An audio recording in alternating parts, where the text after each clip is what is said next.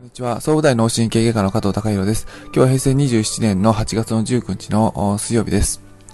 えー、夏休みも後半になってきて、えー、だんだん、まあ、小学生とか、あの、宿題が終わんなくて焦ってきたり、まだ依然として、まあ、あの、だらだらした生活、あの、してたり、あの、まあ、されてる方もいると思うんですけども、もちろん有意義に生活されてる人もいると思うんですけども、まあ、いずれにしても、その、お父さんお母さんから、あの、見ると、まあ、子供さんっていうのは、えー、まあ、何でもできていいなっていう感じで、えー、見られていることが多いと思います。まあ、あの、これから、まあ、いろんな可能性があって、まあ、いろんな夢があって、あのまあ、自分はいろんなことを失敗してしまったけど、子供さんにはそういった失敗、えー、繰り返してほしくないだとか、あのまあ、自分よりもすごいいろんな可能性を持ってるなっていうことを、あのえー、思えると思うんですけども、子供さんの年齢っていうのはもちろんお父さんお母さんからすると経験してきた年齢なんですけども、あのー、それで、まあその、後からなってみると、その年齢っていうのは非常に、あの、可能性の場にいたっていうことを、あのー、分かって、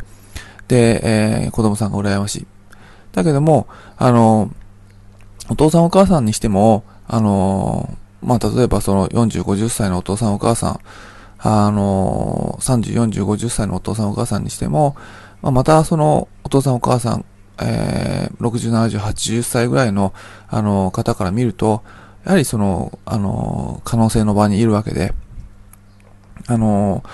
えー、まあ人間いくつになっても、実は、あの、まあ、自分の子供さんと同じぐらい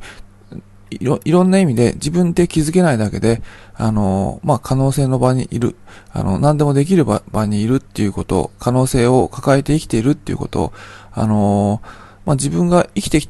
た道に関してはわかるけども、今自分では気づけないっていうのは、まあ、非常にもったいないので、えっと、まあ、まず、あの、自分自身が、ご自ご自身自身が、あの、何でもできる状態、あの、いろんな選択肢があるんだっていうことを、あのまず認識していただいて、えー、子供さん以上に、子供さんと同じぐらい、あの、ご自身の、あの、立場っていうのは、いろんな可能性があって、いろんなことを、あの、やりうる、あの、状態があるんだっていうことを認識されると、すごく一日一日が、まあ、あの、楽しくなってきますので、あの、まあ、自分の、あの、来て、来た道をまた歩いてる人だけ見るんではなくて、今の自分自身は、あの、どれぐらい可能性があるのかなっていうのを、あの、ちょっと、あの、立ち止まって、冷静に考えてみると、すごく、あの、可能性があるっていうことを、愕然と気づくことがありますので、もし、あの、ちょっと、あの、えー、振り返ってみていただけると、あの、面白いかなと思います。えっ、ー、と、今日は以上です。